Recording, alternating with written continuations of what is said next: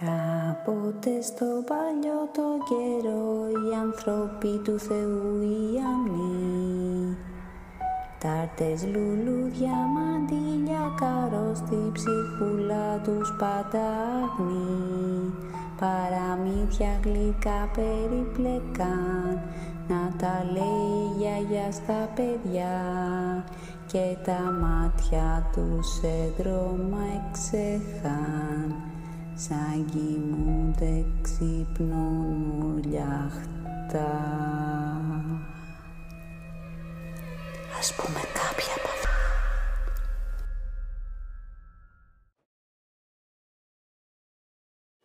Η τρίνα του Χάνς ήταν τεμπέλα και δεν ήθελε να πάει ποτέ της στη δουλειά.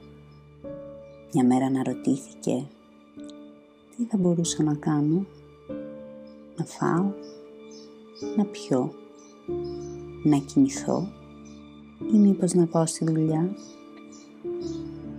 Hm, νομίζω ότι θα φάω πρώτα.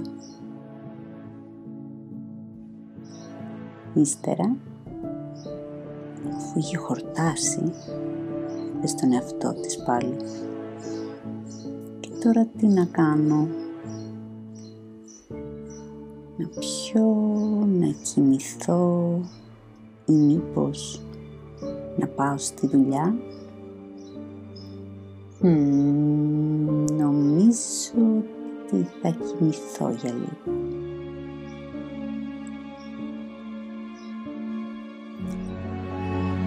Όταν ξάπλωσε και κοιμήθηκε και ύστερα ξύπνησε, ήταν η νύχτα. Και έτσι αποφάσισε να μην πάει στη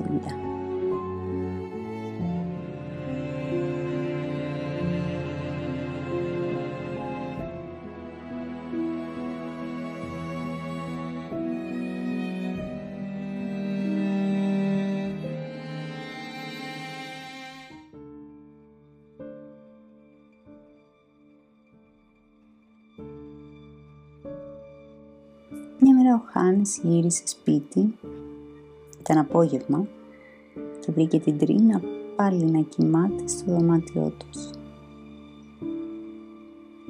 Έτσι πήρε ένα μαχαίρι και έκοψε το φόρεμά της μέχρι τα γόνατα.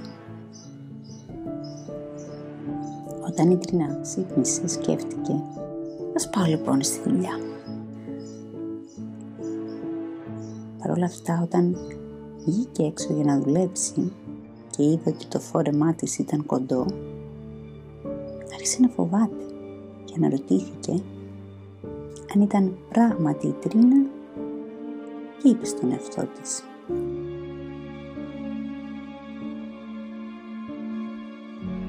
Είμαι ή δεν είμαι η Τρίνα.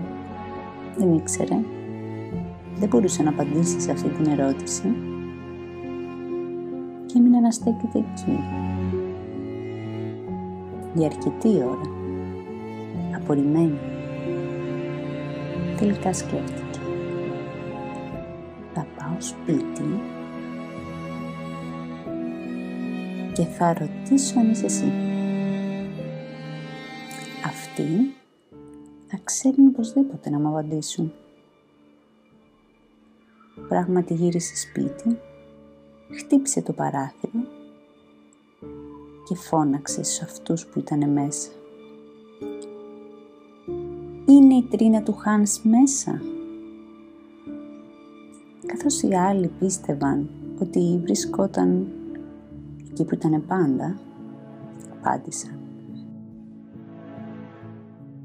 Ναι, έχει ξαπλώσει το δωμάτιό της και κοιμάται όπως πάντα.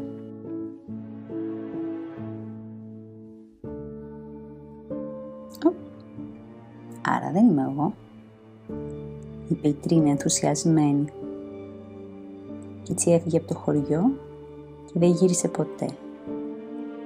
Και να, πως ο Χάνς ξεφορτώθηκε την Τρίνα.